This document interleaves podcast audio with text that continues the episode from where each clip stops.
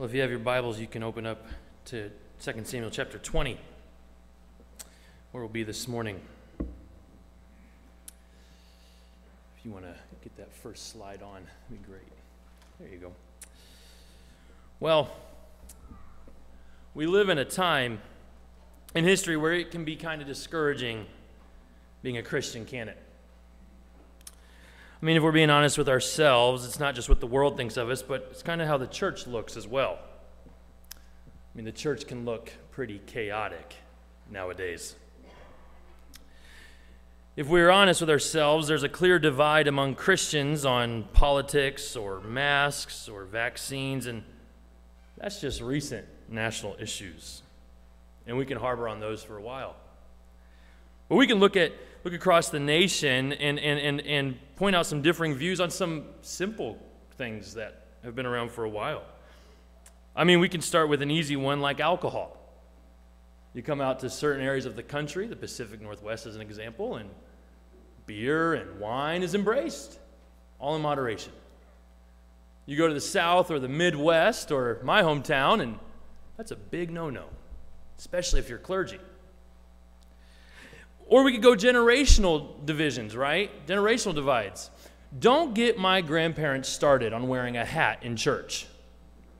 I mean, they're dead, but they would turn around their graves if I was wearing a hat in church. Those are just easy ones, but we, we, we can point out the big one the divide between liberal Christians or conservative Christians. I mean, the, the, the church seems to be lacking some unity. And guess what? We're not the only ones who notice this. Check out this video. You could have a face to face conversation today with Jesus. What is the one thing that you would want to say? Bro, get control of your fan base.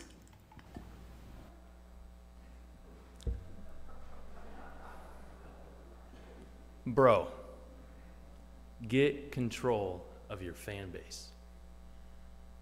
Whether or not this girl who's responding to the question is a Christian or not, we know that she's making an observation that maybe a lot of the world would make. And at this time in history, the church seems to be pretty fragile. Now, we might look out of control on some things such as biblical teachings, right? Biblical teachings on gender or marriage or the sanctity of life, and we can live with that. And we should live with that. We have to. But some of it, the reason why the church might look a little out of control, is because of a subtle form of rebellion. Our text today is a prime example of, of, of God's people, Israel, in a fragile situation. As we're continuing in Samuel, we see division, brokenness, and recklessness all under David's reign and rule. And it has a lot to do with rebellion in two forms. And this passage lays out those forms clearly. But sadly, the ending of this chapter leaves us with little hope.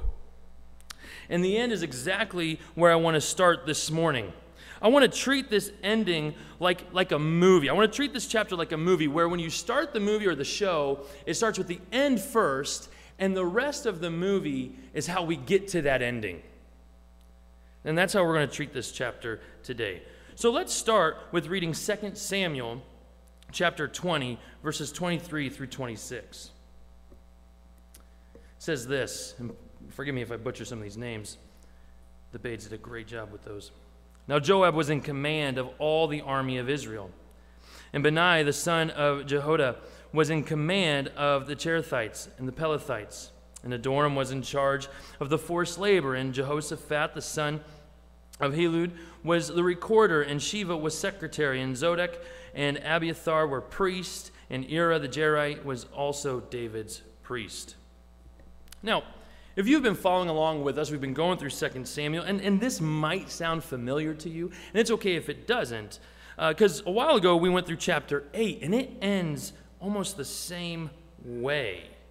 Let's look at chapter 8, verses 15 through 18, and it's okay if you don't turn there. I'll read it. Chapter 15 chapter 8 verse 15. So David reigned over all Israel, and David administered justice and equity to all his people. Joab, the son of Zeruiah, was over the army, and Jehoshaphat, the son of Ahilud, was recorder, and, Z- and Zadok, the son of Ahitub, and Ahimelech, the son of Abiathar, were priests, and Seraiah was secretary. Benaiah, the son of Jehoiada, was over the Cherethites and the Pelethites, and David's sons were priests. These endings seem very similar, but they couldn't be more different. They're easily glossed over, but we've got to catch some of the differences here. And John Woodhouse does us a big favor by pointing them out in his commentary, showing us the clear contrast between these two endings.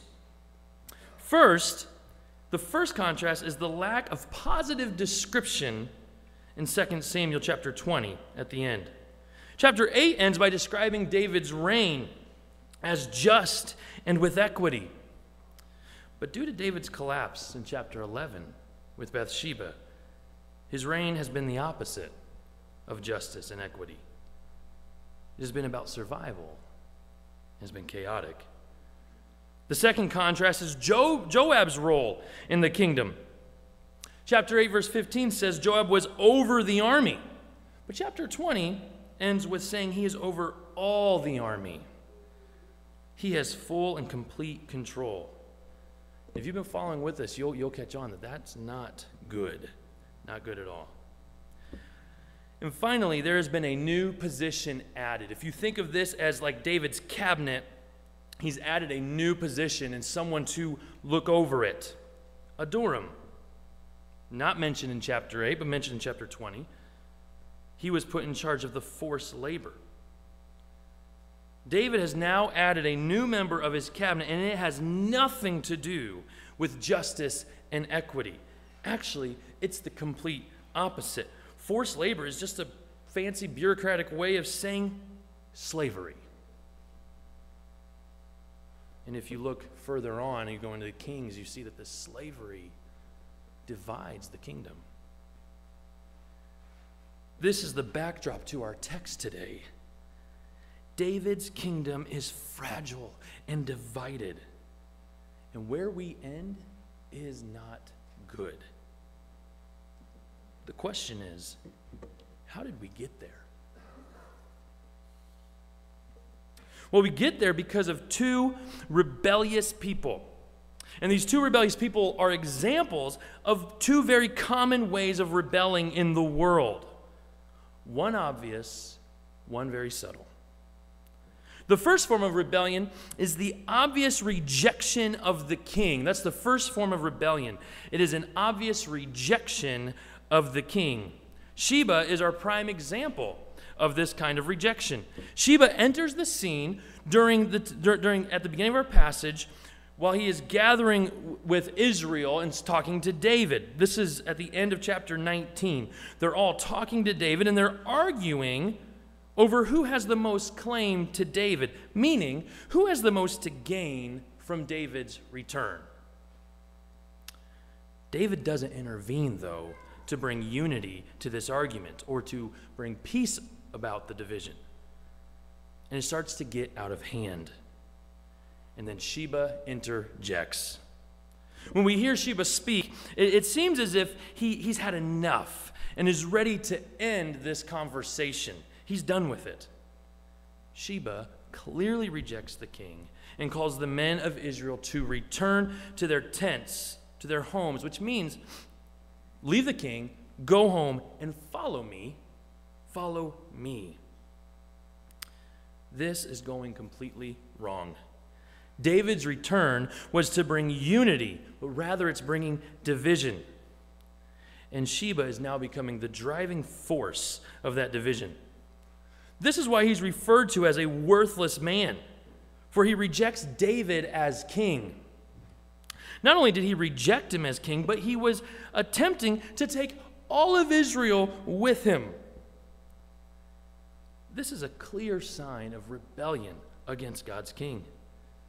And if you reject God's king, in result, you are rejecting God himself. I mean, this is similar to when people say, I believe there's a God, I, I just don't believe in Jesus. Or, like, I believe there, there's a God, there's something up there, but I don't believe that Jesus was actually the Son of God or, or actually did those things he said or what he said about himself. Well, the problem is that's not how it works. To believe in God's anointed king is to follow his anointed king. It is to know him. To reject his anointed king is to reject God. As Jesus says later in the New Testament, if you had known me, you would have known the Father. To reject God's anointed king is to reject God himself. This is a clear sign of rebellion, isn't it? It is the most obvious form of sin in the world. In youth group, we teach the students an acronym for sin. I wish I would have made it as a slide, but I didn't. The acronym goes this way the S stands for shove off God, the I stands for I'm in charge, and the N, not you. Shove off God, I'm in charge, not you. And this is what Sheba is saying right here. By directly telling David to shove off, he is telling God to shove off. This, we, we can't make a distinction there. He's rebelling. And this is why he's called worthless. Now, let me tell you, let, let me say what we're not saying here about this idea of worthless. It doesn't mean that your friend in school or your coworker or your neighbor or your family member is completely worthless as a person because they've rejected Christ. No, of course not. God still cares for them. God still wants them to come to Him. But as a member of the kingdom, they are worthless. They bring nothing to the kingdom. So, even though he's described as worthless, his words still hold weight. His charge to the people is not deemed worthless, for the men of Israel follow him. The tribes of Israel go with him. They follow Sheba, and the men of Judah faithfully follow David. This form of rebellion has caused a division. That was the opposite of what David's return as king was meant to do. So, what does David do? He goes home. Verse 3 may seem odd to us as the readers today, but, but this is a very important part. David's house is a picture of his kingdom. David goes home to a dark and chaotic, broken home. His ten concubines greet David for the first time since Absalom slept with them to humiliate David and, in result, humiliating them. So the return of the king to his home is dark, heavy, and probably very awkward.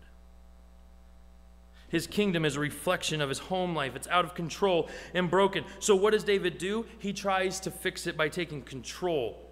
He locks them away. He cares for them, kind of. They have food, shelter, and water, but they were treated as widows. Widows that were locked away this once gentle king who extended grace and mercy, is now becoming almost passive and controlling. Things in David's personal and political life are fragile. They're fragile. And it's about to get worse. After taking care of the concubines and handling that situation, his energy is directed towards the worthless man Sheba. Here, David again wants to take control. He summons Amasa, his new commander over his army, as seen in chapter 19, verse 13, where he was promoted over Joab. He sends him to gather the men of Judah and bring them to him. He says, You have three days. Now, three days might seem like a long time to us, 72 hours or so, right? But then, back then, they didn't have texting, they didn't have email, so they couldn't just say, Hey, everyone, gather up at David's place. No, he had to go find them across a tribe, across a nation, thousands of men, thousands of people. And so he's taking too long. And David panics. So he sends Abishai to go after Sheba. Because David is afraid that if Sheba is not stopped, his division would actually be worse than Absalom's. So, this is a big deal for David. He's trying to bring this peace, he's trying to bring this unity, and he tells Abishai to take David's best men. So, whose men does he take? Well, he takes Joab's men. And who happens to be with Joab's men other than Joab himself? And this is where the story gets a little juicy. Joab has a motive. He is angry. He's getting overlooked and demoted by David for these two other men, Amasa and Abishai. Joab is losing control and power in David's kingdom. So, what does he do? He takes matters into his own hand. He takes control. He joins Abishai and his own men on the quest for Sheba. And while they're on their way, they cross paths or they meet with Amasa and the men of Judah. Amasa was finishing his task, but it was taking too long. And when they finally meet Amasa, Joab intervenes.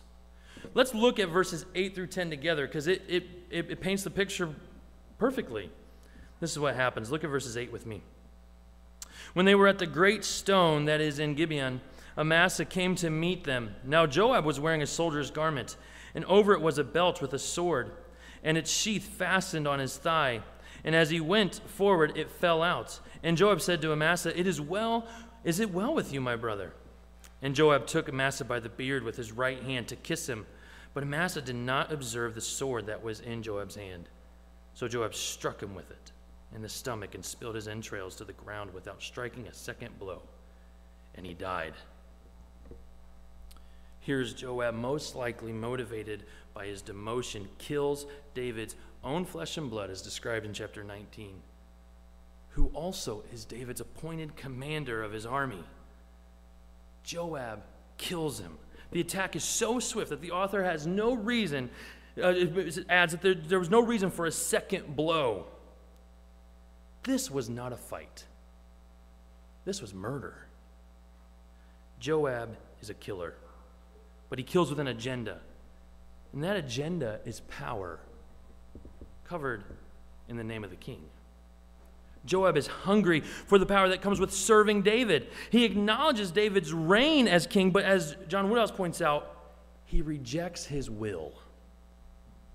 And this is the second form of rebellion to acknowledge the king's position, but to reject his will. Another way to say is one can acknowledge the crown, but reject its authority. Joab has been doing this all along. He has been doing everything in the name of David, but truly has been for his own gain. He thinks he is actually serving the king by going against the king's will, or another way to say it, against his word. Let's look at four different times, this will include Amasa here, that Joab has went against the king's will or murdered for his own gain. Think of the story of Abner, chapter 3, uh, 27, if you, if you want to look at that sometime. Joab kills Abner to avenge his brother, um, Asahel. Uh, this is not what the king uh, wanted. Rather, the king had just shown mercy and peace with Abner. But Joab was not satisfied. He wanted vengeance, and he took it into his own hands. Uriah, the, the uh, husband of, of Bathsheba, now you might think, oh, well, that was David's doing. It was. David called for the execution to happen, but Joab had no problem doing it. No problem. And actually, as we're learning about Joab, it was probably his pleasure to do that for the king, probably one of the few things that he actually agreed with the king on in regards to that. And just before Amasa, we have Absalom, chapter 18, David's own son, who David did not want killed, did not want him executed, but Joab did so anyways. And now Amasa, where Joab comes to Amasa disguised as a soldier with a sword on his hip, on his leg, and he bends down. You can almost think of it as he's falling down, and Amasa comes to him and says, Are you okay? It's kind of what that language is there. Are you okay? And with his right hand, Joab reaches up And that communicates two things to Amasa here. One, that this man is unarmed, so this is going to be a peaceful exchange. And two, that they're brothers. That, he can, that there's going to be, be a kiss, a, a, a kiss, a, a greeting of a kiss. And all while that's happening, Joab has vengeance and rage in his left hand and kills him.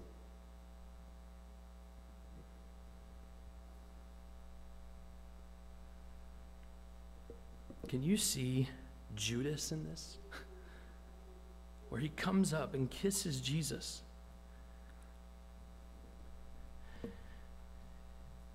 Goes to kiss him, and Jesus sees right through it. He says, Friend, come to do what you have done, what you are coming to do.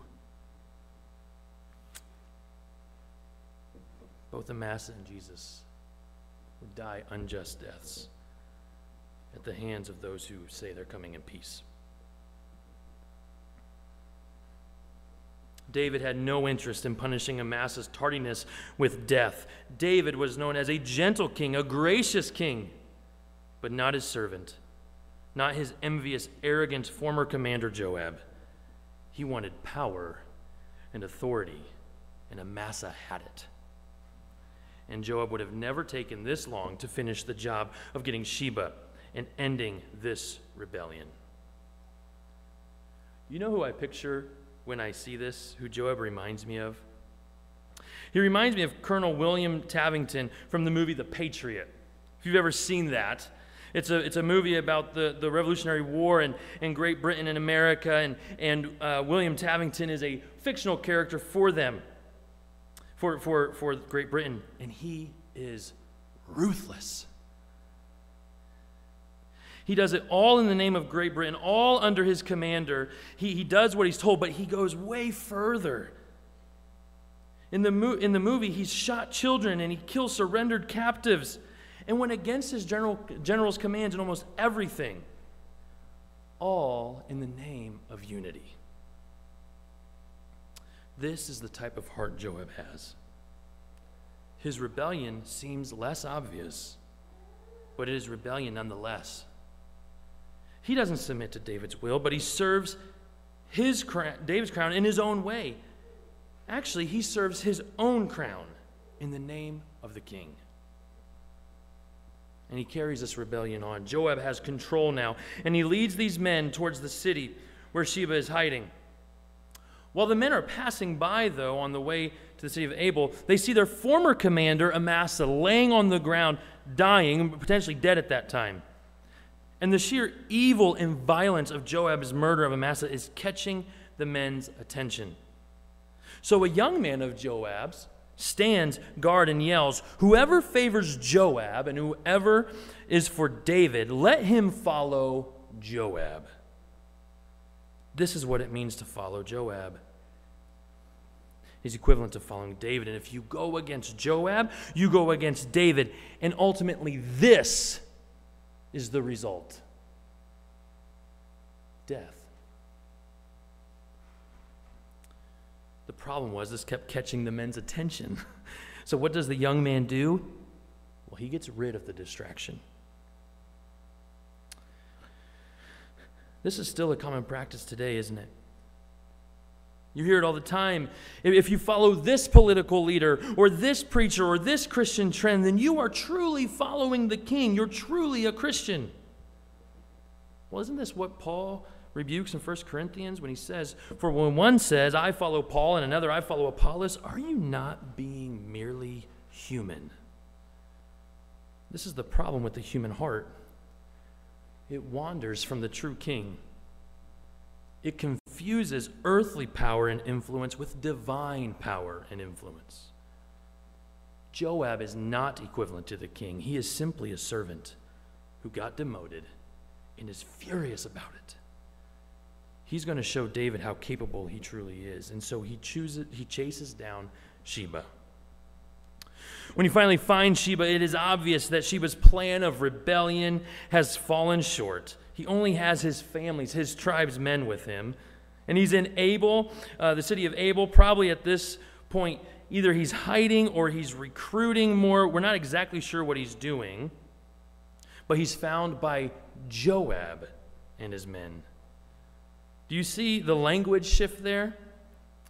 I mean, it's no longer Abishai who's leading Joab's men, but it's Joab. Abishai probably saw what happened and was like, I don't want anything to do with that. And so Joab takes over. He is leading the attack on the city. While attacking the city, Joab is confronted by a wise woman of the city. She explains to him the history of the city, its significance in Israel's history, and the devastation it would bring to destroy it. So Joab says, That's not my intention here. And so he listens to the wise woman. Now, this w- wisdom isn't necessarily a godly wisdom. We're not sure if that's what's happening here, but it's a wisdom nonetheless. It's a practical kind of wisdom that will save the city and give Joab what he wants Sheba. So the deal is made. Joab will attack, will, will stop the attack in return for Sheba. Ultimately, Sheba's head. The story makes it clear that Sheba did not have that much influence in his rebellion, because moments later, his head is tossed over the city wall, and Joab and his men return to Jerusalem, and Joab returns to the king. Now, we're not given insight into David and Joab's interaction, but what we do know is that David already has a bad taste of Joab in his mouth. If you go back to chapter 3 and reread that, you'll see that David does not end well with Joab, but he carries him on. He keeps him on his cabinet. And in this situation, he does not discipline him. Rather, he keeps him on his cabinet and he promotes him, which is right where he wants to be as commander over all the army. Joab gets to where he wants not through submission to the king, but in rebellion to the king's will. Joab, in the name of the king, is executing his own agenda. Joab believes he is bringing peace and unity to Israel, but rather, he's doing the opposite. Joab is bringing destruction and chaos, fear and trembling. And he is doing it all for his own gain. Joab was envious and jealous of the promotion of Amos and uh. And so, what does he do? He takes things into his own hands. He does the same thing Sheba does. He tells the king to shove off. I'm in charge, not you. But in a little bit more of a subtle way. He recognizes the king's position, but he ignores his will. I can't help but be reminded of the story of the prodigal son as we read this passage. The story about how two sons, an older and a younger, approach their father asking for his blessing now, his, their inheritance now, which basically means give me what is mine. Uh, you mean nothing to me, you're dead to me, but I want what is rightfully mine. The younger son completely abandons the father, and the older stays. Well, in the New Testament, we follow the story of the younger brother, the one who leaves, and his life leads to ruin, and he eventually returns to the father's loving embrace and forgiveness. But we don't follow the details of the story of the brother who stays. Well, I think Joab is a bit of the embodiment of that older brother.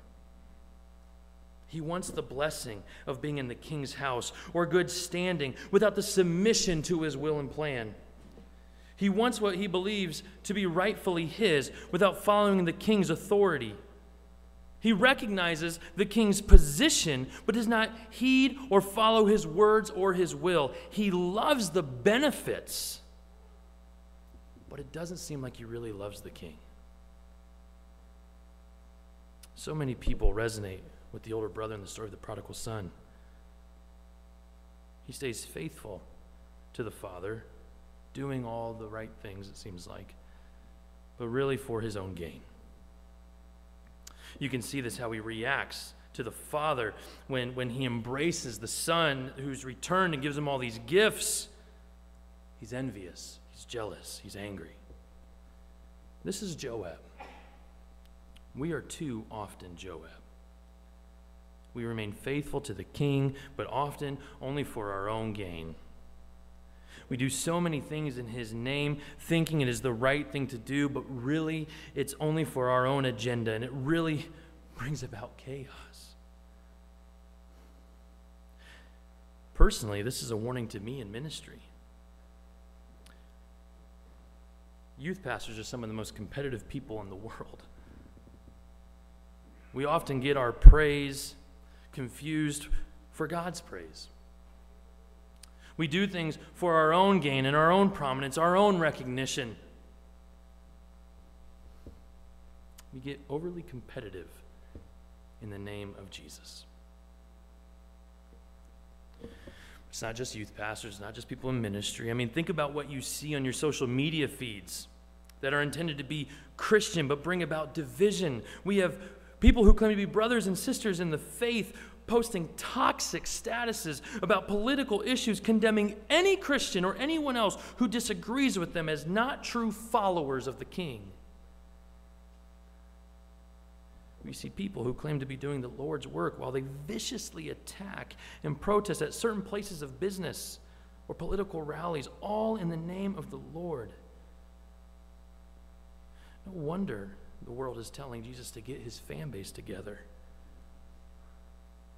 But Matthew 7, allow me to turn there, tells us he, he knows.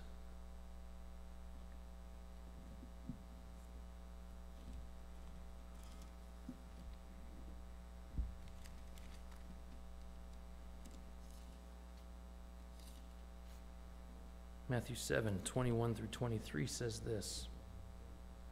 Not everyone who says to me, Lord, Lord, will enter the kingdom of heaven, but the one who does the will of my Father who is in heaven. On that day, many will say to me, Lord, Lord, did we not prophesy in your name and cast out demons in your name and do many mighty works in your name? And then will I declare to them, I never knew you. Depart from me, you workers of lawlessness. Now, let me say what I'm not saying here. What, we're, what I'm not saying is that we shouldn't have an opinion about politics, or we shouldn't post on our socials, or that you shouldn't attend protests or rallies. But let's ask this question. We have to be honest with ourselves. Are we representing the king or our own agenda? Are we ushering in a gentle and lowly king or a vicious, ruthless king? Are we rebelling even though we think it's for the king? Are we recognizing his position without submitting to his will? Because our king will return as judge. That's true. But he's also a king who will reign. And what kind of kingdom will he have? Well, I think he'll have one like David did in chapter 8, verse 15. That he rules with justice and equity to all. He will be a blessing. He will be with peace and mercy. What kind of king are we representing? Well, let me say another thing I'm not saying. I'm not saying that there isn't grace and forgiveness for these two forms of rebellion. Rather, that's my hope that there is, because that's my heart. And actually, that is the only way to true unity forgiveness from the perfect King that's the beauty of the prodigal son. Both are still called sons. He still loves them and welcomes them back to his home. That's the beauty of Christ. That's the beauty of our King, that through his death and his resurrection, we can come to this gracious ruling King and receive forgiveness. He doesn't do it through some political scheme or some power, but through his love and grace and mercy he brings unity. We have a king that will bring unity among his people in spite of our rebellion or the world's rejection of him. His return will usher in peace and unity among his people. There will be a perfect unity among his people. And the beauty is, we have the opportunity to reflect that now because of the gift of his Spirit. It reconciles us to him and to each other. My heart, and I would venture to say our hearts, tend to be wired like Joab's. A recognition of the king, but a dismissal of his will and authority. This is a form of rebellion. It is a form we must repent of and submit to the King that is gentle and lowly, that we can approach, that we have true hope in. He is a king that is appointed by a God that desires mercy, not sacrifice. And he is a king that, like his father, still deeply loves his sons, even when they rebel against him. Our king is a king who will bring unity even when his people don't. Let's pray. Father, we thank you for your son. We thank you that he lived a life on our behalf that we can't. And we thank you for the unity we can find in him through his death, his resurrection, and the sending of his spirit. We pray for this. Amen.